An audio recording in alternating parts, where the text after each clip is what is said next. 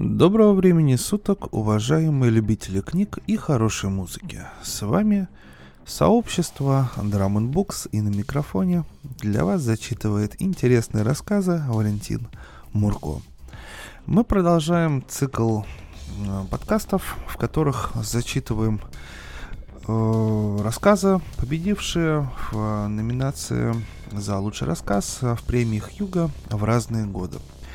Сегодня хотелось бы э, сделать возвращение, вернуться в 2013 год, э, когда за победу в этой номинации сражались три автора. Это Кидж Джонсон, это Алия Дабадар и победитель, который сегодня будет зачитан, это Кен Лю и его рассказ «Мона но Авара». У этого писателя довольно-таки интересный творческий путь. Он родился в Китае, потом его семья переехала в США, сам он а, поступил в Гарвард, после университета работал инженером-программистом в Microsoft, а после получил степень доктора права на юридическом факультете Гарвардского университета. И в 2002 году начал уже заниматься литературой и писать рассказы. То есть э, Кен Лю, он такой у нас очень разнообразный молодой человек. Ему сейчас порядка 43 лет, да, 43 года ему сейчас. И сам по себе он а, уже неоднократно а, достигал многих литературных вершин, а, множество наград у него, множество номинаций. И это человек, с которым, я думаю, мы еще неоднократно встретимся на волнах Drum. Но не будем терять времени, и сегодня я повторюсь, сегодня мы зачитываем э, победителя в номинации э, «Лучший рассказ 2013 года» премиях Юга э, Кен Лю «Мона но Авара». Мир по форме похож на иероглиф зонт, но написанный так неуклюже, так от руки их рисую я, что все части непропорциональны. Папе было бы очень стыдно за то, что я до сих пор пишу иероглифы так по-детски – да и написать многие из них я могу уже с трудом. Мое образование в Японии закончилось, когда мне было всего 8. Но для описания даже этот плохо нарисованный иероглиф сойдет. Дуга сверху – солнечный парус. Даже такой искаженный иероглиф может дать вам подсказку о том, насколько он широк. Вращающийся диск в сотни раз более тонкий, чем рисовая бумага, раскинулся на тысячи километров в космосе, как гигантский воздушный змей – улавливающий каждый пролетающий фотон. Он буквально закрывает небо. Ниже свисает трос из карбоновых нанотрубок длиной в сотни километров, крепких, легких и гибких. А на конце троса сердце надеющегося, жилой модуль, узкий 500-метровый цилиндр, дом для 1021 обитателя нашего мира – Свет солнца давит на парус, закручивая нас по постоянно расширяющейся и одновременно ускоряющейся спиральной орбите. Ускорение направлено к палубе и придает всему вес.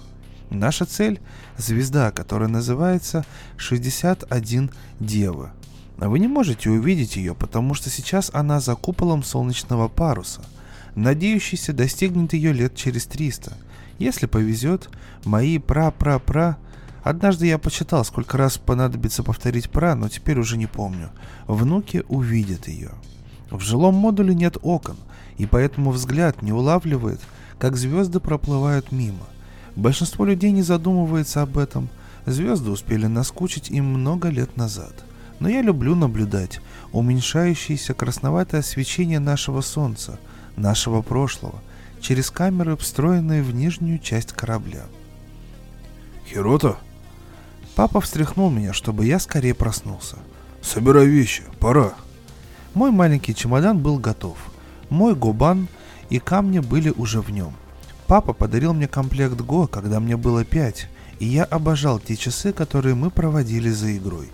Солнце еще не взошло, когда мама, папа и я вышли на улицу. Все соседи, также с вещами, стояли у своих домов и, под летними звездами, мы вежливо здоровались друг с другом. Как обычно, я нашел молот. Это было легко. С тех пор, как я себя помнил, астероид всегда был самым ярким объектом на небе, за исключением Луны, и каждый год он становился все ярче. посередине улицы медленно ехал грузовик с громкоговорителями. Внимание, жители Курюма! Пожалуйста, организованно двигайтесь к автобусной остановке. Там будет много автобусов, которые отвезут вас до железнодорожной станции, где вы сядете на поезд до Кагусимы. Не используйте автомобили. Дороги должны оставаться свободными для эвакуационных автобусов и правительственного транспорта. И все семьи медленно двинулись по тротуарам. «Мисс Маэда, вам помочь с вещами?» Папа обратился к нашей соседке. «Да, пожалуйста», — ответила пожилая женщина. Пройдя минут десять, мисс Маэда остановилась и оперлась о фонарный столб. «Долгая прогулка выходит, бабушка», — сказал я. Она кивнула, говорить она не могла из-за одышки. Я попытался немного подбодрить ее. «Вы думали о том, что в Кагасиме встретитесь с внуком? Я тоже скучаю по Мише. Вы сможете сидеть вместе с ним на космическом корабле. Говорят, там хватит места всем». Мама одобряюще улыбнулась мне. «Какая удача, что мы здесь», — сказал папа. Он жестом обвел ровные колонны людей, идущих к автобусной остановке. Торжественно выглядящие юноши в чистых костюмах и ботинках, женщины средних лет, помогающие пожилым родителям, незамусоренные свободные улицы и спокойствие. Ведь, несмотря на большое количество людей, никто не говорил громче, чем шепотом – Казалось, воздух почти мерцает, пронизанный невидимыми и прочными, как шелковые нити, тесными, семейными, соседскими, дружескими, рабочими связями между людьми. По телевизору я видел, что происходило в других местах. Торжествующие мародеры, отплясывающие на улицах, солдаты и полицейские, стреляющие в воздух, а иногда в людей, горящие здания, балансирующие горы трупов – Генералы, которые распаляли толпы безумцев, готовых мстить за старинные обиды, несмотря на то, что конец мира был близок. «Ты должен запомнить это, Хирота», — сказал папа. Переполняемый чувствами, он еще раз оглянулся вокруг. «Увидеть силу народа можно только перед лицом несчастий.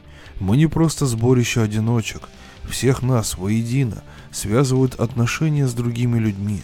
И чтобы жить в согласии, человек должен подняться над своим эгоизмом. Сам по себе человек ничтожен и слаб, но собравшись вместе, как единое целое, японская нация непобедима. «Мистер Симидзу, мне не нравится эта игра», — говорит восьмилетний Бобби. Школа расположена в самом центре цилиндрического жилого модуля. Здесь самая сильная защита от космической радиации — Перед классной комнатой висит большой американский флаг. Перед ним каждое утро дети дают клятву. По бокам от флага США два ряда флажков других стран, выжившие представители которых находятся на борту надеющегося. В самом конце слева я вижу детское изображение Хинамару. Уголки бумажного листа уже загнулись, а ярко-алый круг восходящего солнца выцвел до оранжевого оттенка заката. Я нарисовал этот флаг в первый день пребывания на Надеющемся. Я подвинул стол к партии, за которым сидели Бобби и его приятель Эрик. «Почему?» – спросил я. Между мальчиками поле, расчерченное 19 горизонтальными и 19 вертикальными линиями. Несколько черных и белых камней уже стоят на пересечениях линий. Раз в две недели у меня бывает свободный день, и вместо наблюдений за состоянием солнечного паруса я прихожу сюда, чтобы рассказывать детям что-нибудь о Японии. Иногда, делая это, я чувствую себя глуповато. Как же я могу рассказывать детям о Японии, если у меня самого остались о ней только смутные детские воспоминания? Но у меня нет выбора. Все техники не американцы, вроде меня, чувствовать себя обязанными участвовать в школьной программе обогащения культуры и передать детям все, что мы знаем. «Все камни одинаковые», — объясняет Бобби, — «и они не двигаются, они такие скучные». «А какая игра тебе нравится?» — спрашиваю я. «Защитник астероида», — отвечает Эрик. «Замечательная игра, ты должен спасти мир». «Я имею в виду не компьютерные игры». Бобби пожимает плечами — Потом не очень уверенно говорит. «Думаю, шахматы. Мне нравится ферзь. Он сильный и отличается от остальных. Настоящий герой. Но шахматы — игра мелких стычек. Отвечаю я. А Го дает больше возможностей. Здесь разыгрываются настоящие сражения. Но в Го нет героев, настаивает Эрик. Я не знаю, что ему ответить. Кагасиме не было мест, чтобы остановиться, и все спали вдоль дороги в космопорт. На горизонте виднелись огромные серебряные спасательные космические корабли, сияющие на солнце. Папа объяснил мне, что куски, которые отломились от молота, летят на Марс и на Луну, поэтому этим кораблям придется отвезти нас дальше, в глубокий космос, где безопасно. Я хотел бы сидеть у окна, говорю я, представляя, как мимо будут проноситься звезды. Тебе стоит оставить места у окон для тех, кто младше, отвечает папа. Помнишь, мы все должны жертвовать своими интересами, чтобы жить вместе. Мы сделали стенки из чемоданов, а сверху набросили на них простынки. Эти укрытия спасали от солнца и ветра. Каждый день приходили правительственные инспектора, проверяли, все ли нормально и распределяли запасы. «Потерпите», — говорили они. «Мы понимаем, что все движется медленно, но мы делаем все, что в наших силах. Места будут для всех». И мы терпели. Некоторые женщины стали днем организовывать занятия с детьми, а мужчины составили очередь так, чтобы первыми на космолеты попали семьи с пожилыми родственниками и маленькими детьми. Мы ждали четыре дня, и обещания чиновников начали звучать уже не так обнадеживающе. Среди людей поползли слухи. С космическими кораблями что-то не так. Их строители обманули правительство, сказали, что корабли готовы, а на самом деле нет. И теперь премьер-министр не знает, как сказать правду. А я слышал, что там всего один космолет, и только несколько сотен самых важных людей получат места. Все остальные корабли просто муляжи для видимости. Они надеются, что американцы поменяют свое решение и построят больше космолетов для других стран, вроде нашей. Мама подходила к папе и что-то шептала ему на ухо. Папа качал головой и останавливал ее. «Не повторяй такие вещи». «Но ради Хирота». «Нет, я никогда не слышал, чтобы папа говорил с такой злостью. Он помолчал, чтобы успокоиться, и продолжил. «Мы должны верить премьер-министру и силам самообороны». Мама выглядела несчастной. Я подошел и взял ее за руку. «Мне не страшно», — сказал я. «И это правильно», — одобрил папа. В его голосе чувствовалось облегчение. «Нечего бояться. Он поднял меня на руки. Это меня немного смутило, ведь папа не делал так с тех пор, как я был совсем маленький, и показал на тысячи и тысячи людей, которые теснились везде, где только мог видеть глаз. «Посмотри, как нас здесь много», — уверенно сказал папа. «Старики, женщины, мужчины, дети. Тот, кто распространяет панику и сеет слухи в таком скопище людей, поступает эгоистично и очень неправильно. В итоге многие могут пострадать.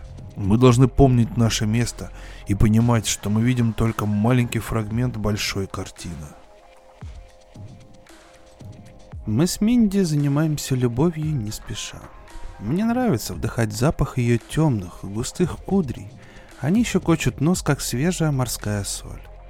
Потом мы лежим бок о бок и смотрим на экран на моем потолке. И я снова и снова смотрю видеоролик с уменьшающимся солнцем – Минди работает в навигационной команде и специально для меня записывает видео в высоком разрешении. Мне нравится представлять, что над нами стеклянная крыша и мы лежим под звездами. Я знаю, что у некоторых на экранах выставлены фотографии и ролики со старой земли, но они меня всегда так печалят. «Как сказать «звезда» по-японски?» – спрашивает Минди. «Хоси». «А как сказать «гость»?»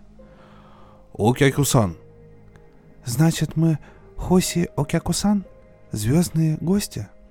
Нет, немного по-другому. Отвечаю я. Минди певица, ей нравится, как звучат другие языки. Как-то она мне сказала, трудно услышать музыку за словами, когда ты думаешь об их значении. Первый язык Минди испанский, но она помнит из него даже меньше, чем я из японского – Часто она просит меня говорить японские слова и вплетает их в свои песни. Я пытаюсь сложить для нее слова в стихи, но, по-моему, у меня не очень получается. Варе-варе ха-зоси но айда на каику Никита. То есть мы пришли, чтобы стать гостями среди звезд. Я вспоминаю. Есть тысяча способов, чтобы сказать что-то. Обычно приговаривал папа. И каждый подходит именно для своего случая. Он учил меня, что наш язык полон нюансов и гибкого изящества, каждое предложение которого — поэма.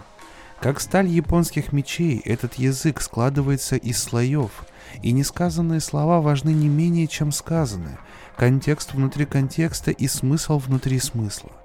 Хотел бы я, чтобы папа был рядом, и я мог спросить его, как сказать «Я потерял тебя», так, чтобы это соответствовало ситуации, когда тебе 25 лет, и ты последний выживший из нации. «Моя сестра», — говорит Минди, — «обожала японские комиксы, мангу». Минди, как и я, сирота. Это одна из тех вещей, которые притягивают нас друг к другу. «Ты много помнишь о ней?» Спрашиваю я. «Нет, мне было всего пять или около того, когда я попала сюда. А перед этим я помню только стрельбу, и как мы прятались в темноте, бежали, плакали и воровали еду. Она всегда пыталась успокоить меня, читая книги с манго, и потом... Я думаю, только один ролик я посмотрел всего раз. С высокой орбиты, на которой мы тогда находились, Земля, казалось, на какой-то момент вздрогнула от удара астероида, а затем бесшумные волны разрушения медленно расползлись и охватили всю планету. Я притягиваю Минди к себе и, успокаивая, легонько целую в лоб. «Давай не будем о грустном». Она обнимает меня так крепко, как будто хочет больше никогда не отпускать. «Ты помнишь что-нибудь из манги?» Спрашиваю я.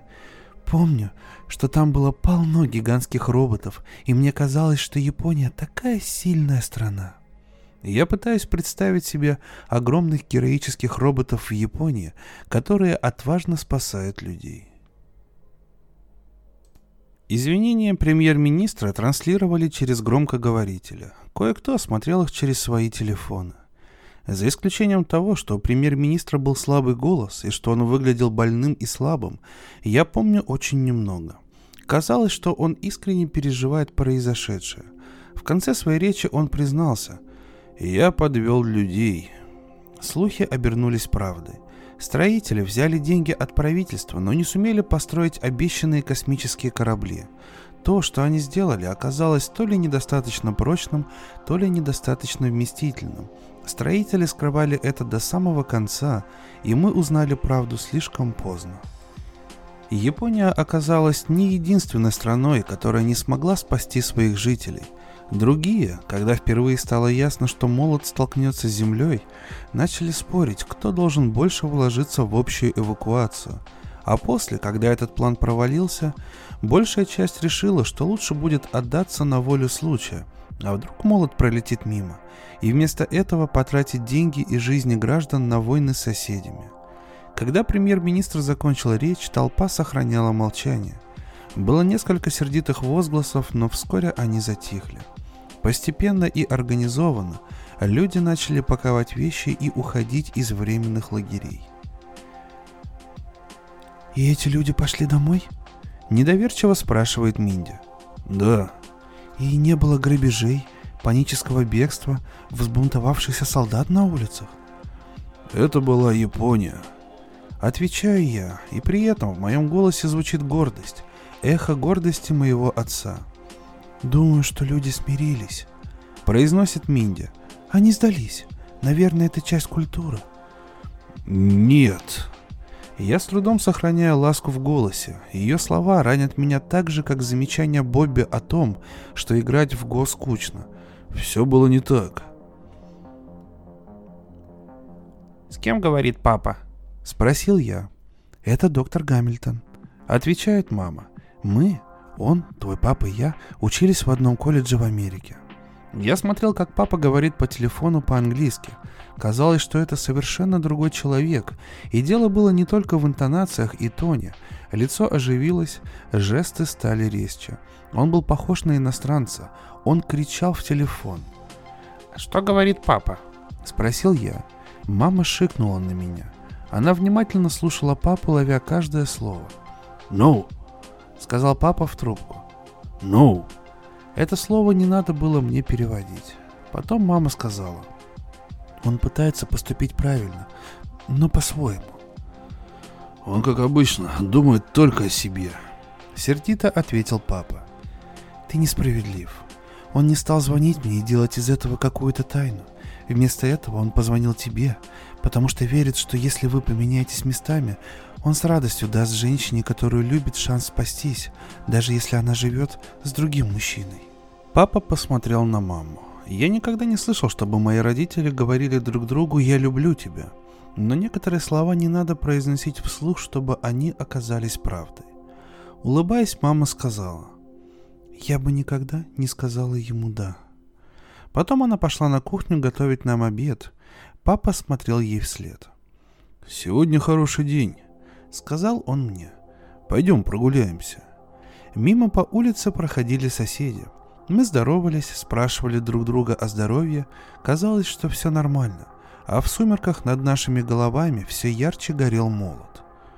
«Наверное, ты очень боишься, Хирота», — сказал папа. А будут ли пытаться построить больше спасательных вертолетов? Папа не ответил. Вечерний летний вечер приносил стрекотание цикад. Чир, чир, чир. Вдруг папа произнес. В стрекотании цикады нет намека на то, что умрет она скоро. Что это, папа? Удивился я. Это стихотворение Басё. Ты понимаешь, о чем оно? Я покачал головой. Мне не очень нравились стихи. Папа вздохнул и улыбнулся мне. Он посмотрел на заходящее солнце и снова заговорил. Бесконечная красота в угасающем свете солнца, хоть день уже близится к концу. И я повторил эти строчки про себя. Что-то в них трогало меня. И я попытался выразить это словами – это как будто ласковый котенок умывается у меня в сердце. Папа не засмеялся, а вместо этого серьезно кивнул. Это стихотворение классического поэта эпохи Тан, Ли Шаньиня.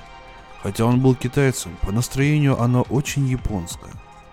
Мы продолжали гулять, и я остановился у цветка одуванчика. Угол, под которым наклонился бутон, показался мне очень красивым и в моем сердце снова появилось ощущение вылизывающегося котенка. Цветок.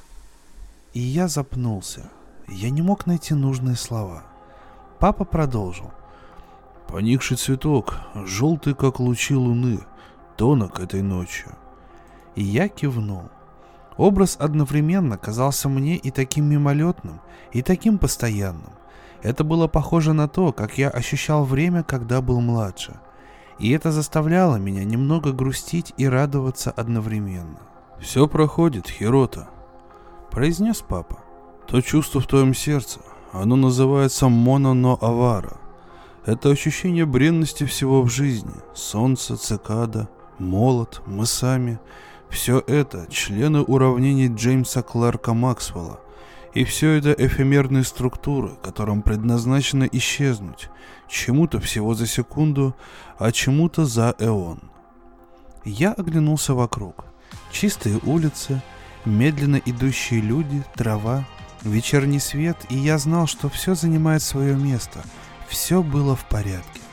Папа и я продолжали идти рядом, и наши тени касались друг друга. И хотя молот висел прямо над нашими головами, я не боялся.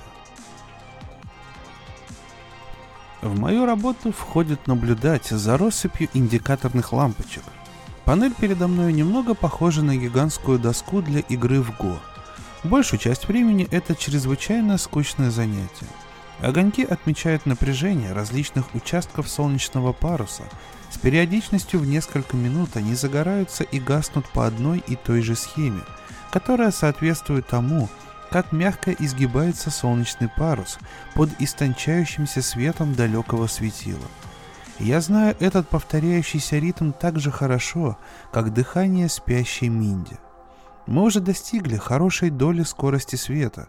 Еще несколько лет, и будем двигаться с такой скоростью, что сможем направиться к 61 Девы и ее первозданным планетам, оставив Солнце как забытое детское воспоминание. Но сегодня ритм огоньков вдруг изменился. Было ощущение, что один из индикаторов в юго-западном углу мигает на какую-то долю секунды быстрее. «Навигационная служба», — произношу я в микрофон. «Говорит станция альфа-слежения за парусом. Подтвердите, что мы на правильном курсе». Минуту спустя в наушниках слышится голос Минди, а в нем чувствуется небольшое удивление. «Мы немного отклонились от курса. Что случилось?» «Пока не знаю». Я смотрю на панель перед собой. Один упрямый огонек, мигающий не в такт, выбивающийся из общей гармонии. Мы с мамой поехали в Фукуоку без папы. Она объяснила. Мы собираемся за подарками на Рождество. Мы хотим сделать тебе сюрприз. Папа улыбнулся и покачал головой. Мы шли по улицам, забитым людьми. Это было последнее Рождество Земли, и в воздухе не витало особенного веселья. В метро я увидел газету, которую держал в руках мужчина, сидевший рядом с нами. Заголовок был такой «США наносят ответный удар».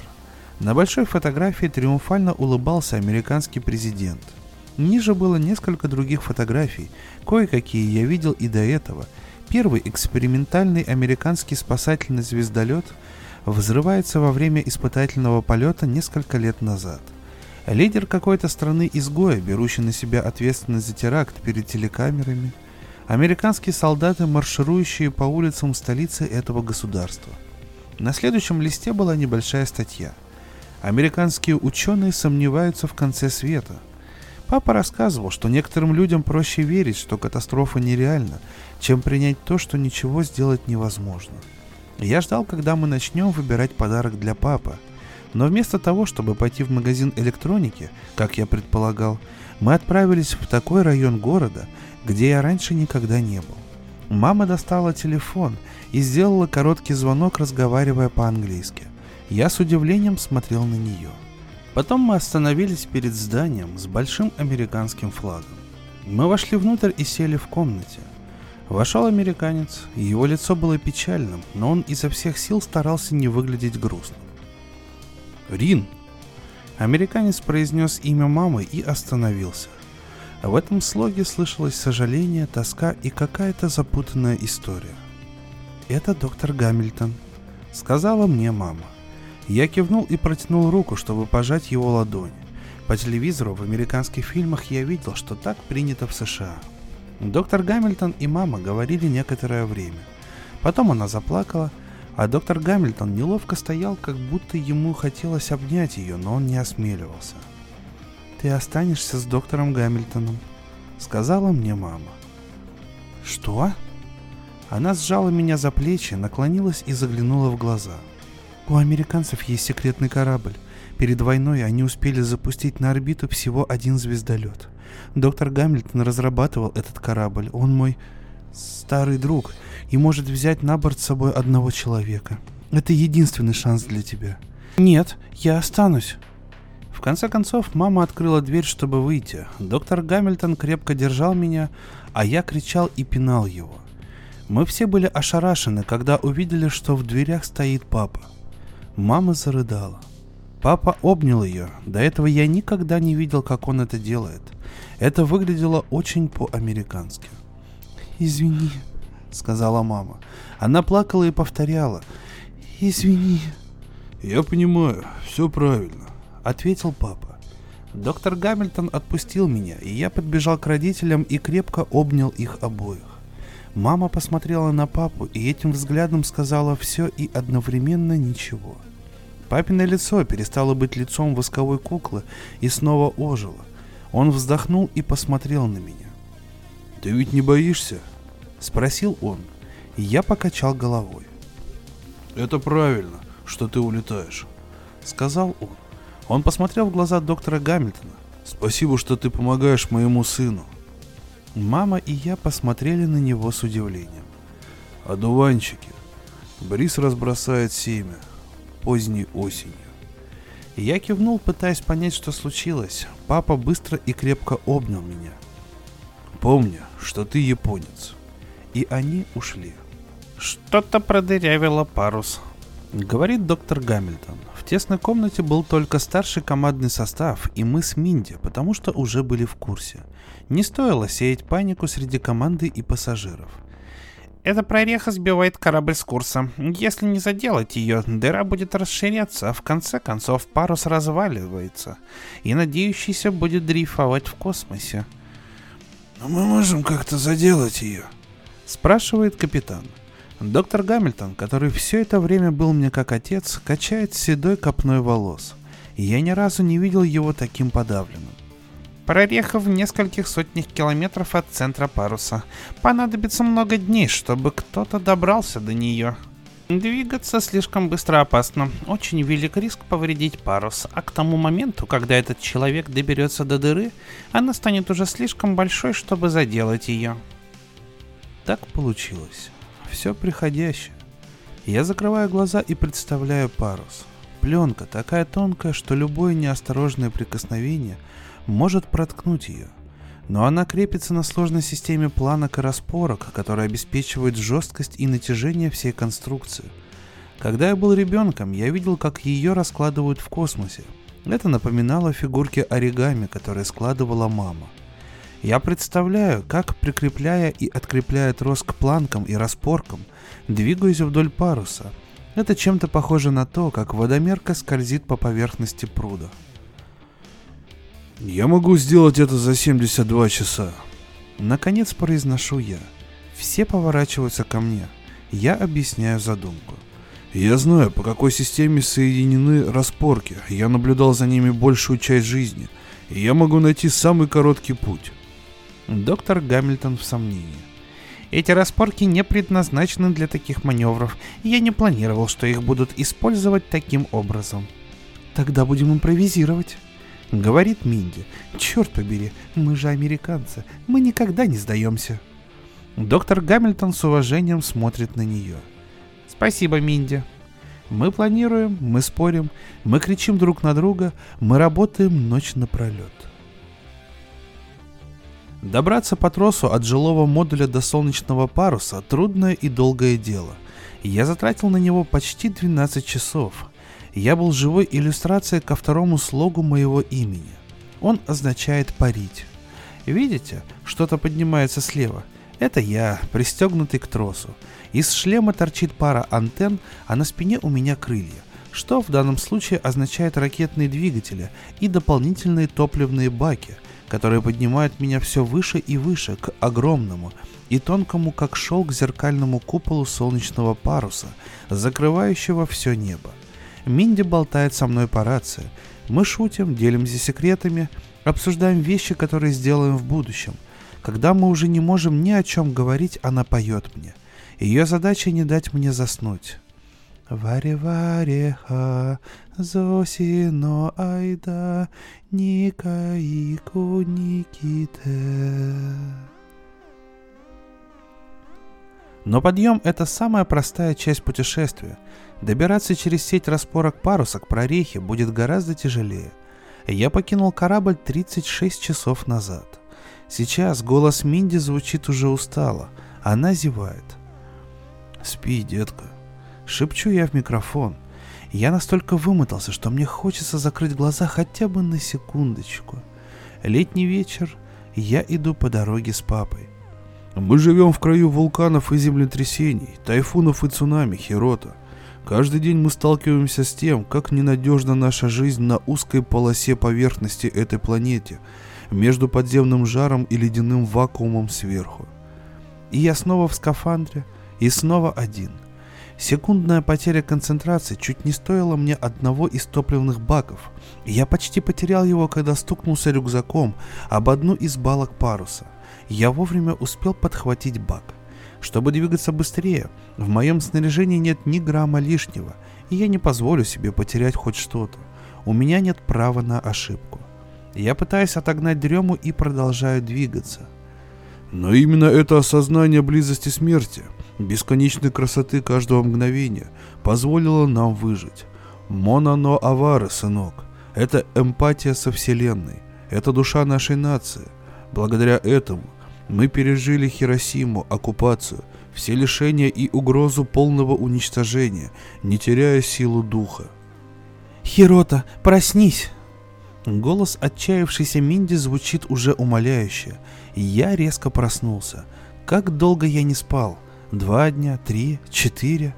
Чтобы преодолеть последние 50 или около того километров, мне придется отпустить распорки и, используя только ракетные двигатели, скользить над поверхностью паруса, который в это время движется с большой долей скорости света. Даже при мысли об этом у меня кружится голова.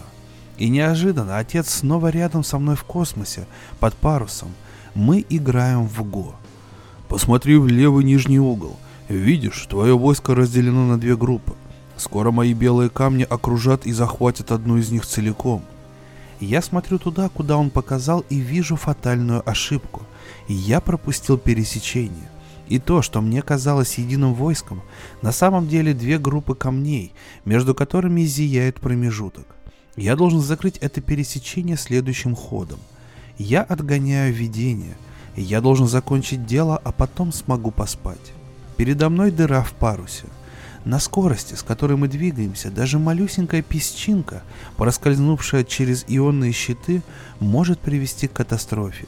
Солнечный ветер и давление электромагнитного излучения заставляют рваные края прорехи колебаться. Сам по себе один фотон ничтожно мал и даже не имеет массы, но вместе они могут приводить огромный как небо парус в движение и нести тысячи людей вперед. Вселенная – удивительное место. Я поднимаю черный камень и готовлюсь поставить его на доску, чтобы соединить мое войско. Камень превращается в комплект для наложения заплаты из моего рюкзака. С помощью двигателя я маневрирую над прорехой. Через дыру я вижу звезды, те самые, которые никто из корабля не видел уже много лет. Я смотрю на них и думаю, что около одной из них когда-нибудь случится такое, что человечество, сплавившееся в новую нацию – восстанет от почти полного исчезновения и засияет с новой силой. Я аккуратно подготавливаю все для наложения заплаты, затем включаю горелку. Провожу ей над заплатой и чувствую, как материал плавится и соединяется с углеводородными цепями пленки паруса. Потом мне надо будет поверх этого нанести распыленные атомы серебра, чтобы сформировать тонкий отражающий слой. Получается, Произношу я в микрофон. Я слышу приглушенные звуки радости на заднем фоне. «Ты герой», — говорит Минди. Я представляю себя гигантским японским роботом из манги и улыбаюсь. Горелка начинает сбоить, и, наконец, пламя гаснет. «Смотри внимательно», — говорит папа. «Ты хочешь закрыть эту дырку следующим камнем, но так ли ты должен поступать на самом деле?» Я трясу топливный бак, присоединенный к горелке пусто. Это тот самый бак, который я стукнул об одну из распорок паруса. Должно быть, это вызвало течь, и теперь в нем не хватит топлива, чтобы заделать дыру до конца. Заплата присоединена только наполовину и висит свободно. «Возвращайся», — говорит доктор Гамильтон. «Возьмешь еще топливо и попробуешь снова». Я измотан. Как бы я ни хотел, второй раз я не смогу добраться сюда так же быстро. И кто знает, как сильно разрастется дыра к этому моменту. Доктор Гамильтон понимает это не хуже меня. Он просто хочет, чтобы я вернулся в безопасное тепло звездолета.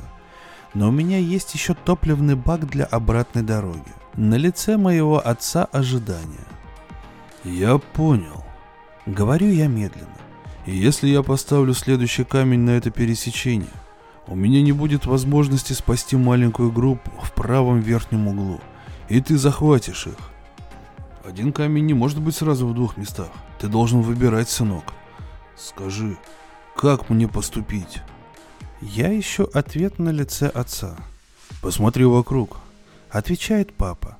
И я вижу маму, мисс Маэду премьер-министра всех наших соседей из Курюма, всех людей из Кагасимы, вместе с которыми мы ждали звездолетов, с Кюсю, с четырех островов, со всей земли и с надеющегося. Они смотрят на меня и ждут, что я сделаю. Вдруг слышится спокойный папин голос. Звезды сверкают. Мы гостями приходим. Смайлик и имя. У меня есть решение. Говорю я доктору Гамильтону по связи. Я знала, что ты что-нибудь придумаешь. В голосе Минди счастье и гордость. Доктор Гамильтон секунду молчит, он знает, что я придумал. Спасибо, Херота. Я открепляю бесполезный бак от горелки и присоединяю ее к емкости с топливом у меня на спине. Пламя яркое, ровное, как лазерный клинок. Под моими руками атомы и фотоны сплетаются в сеть из крепости и пламени. Звезды на другой стороне снова запечатаны. Зеркальная поверхность паруса безупречна. «Корректируйте курс, я закончил», — говорю в микрофон. «Принято». Это доктор Гамильтон. Его голос — голос опечаленного человека, который пытается скрыть грусть. «Вначале ты должен добраться назад», — говорит Минди. «Если мы сейчас изменим курс, ты не сможешь вернуться». «Все нормально, детка», — шепчу я в микрофон. «Я не вернусь, у меня не хватит горючего». «Мы пойдем к тебе». «Вы не сможете ориентироваться среди распорок так быстро, как я. Никто не ориентируется в их системе лучше меня. А когда вы доберетесь до меня, у меня уже закончится кислород». Я жду, пока она успокоится. «Давай не будем говорить о грустном. Я люблю тебя». Потом я выключаю передатчик и, отталкиваясь, отлетаю от паруса, чтобы они даже не пытались снаряжать бесполезную спасательную экспедицию. И я падаю все дальше и дальше, отдаляясь от паруса. Я наблюдаю, как парус отступает, открывая звезды во всем их великолепии. Свет солнца уже такой слабый, что сейчас оно выглядит просто как еще одна звезда среди многих других, никогда не заходящих и никогда не восходящих и я в полном одиночестве среди звезд. Но одновременно я наедине с ними. Язык котенка щекочет мне сердце. Я ставлю камень в промежуток. Папа ходит так, как я думал, и брошенные на произвол судьбы камни в верхнем левом углу потеряны. Но основная группа спасена, и, может, в будущем они преуспеют. Я слышу голос Бобби, может быть, и в Го есть герои. Минди назвала меня героем, но я был просто человеком, оказавшимся в нужное время в нужном месте. Доктор Гамильтон тоже герой, потому что он спроектировал надеющийся. Минди тоже герой, потому что не давала мне заснуть. Моя мать тоже герой, потому что она отдала меня, чтобы я сумел выжить. Мой отец тоже герой, потому что он научил меня, как поступать правильно. Нас определяет место, которое мы занимаем в сети жизни других людей. Гобан становится все меньше и меньше. Камни сливаются в огромный рисунок меняющейся жизни и пульсирующего дыхания. Один камень не герой, но вместе они могут совершить подвиг. «Прекрасный день для прогулки, не так ли?» — говорит папа. И мы идем по улице так, чтобы запомнить бесконечную красоту каждой травинки — каждой капли, каждого тусклого лучика заходящего солнца.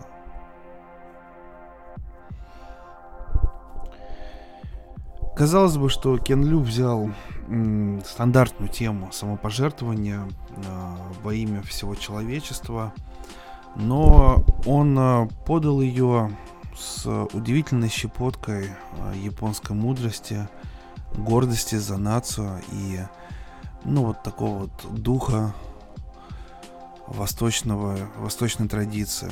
И получился удивительный симбиоз. В принципе, понятно, почему за этот рассказ Кен Лю получил премию, премию Хьюга, потому что рассказ получился великолепным. Надеюсь, он вам понравился так же, как и мне. Спасибо, что послушали этот выпуск Drum Books на микрофоне для вас зачитывал Валентин Мурко.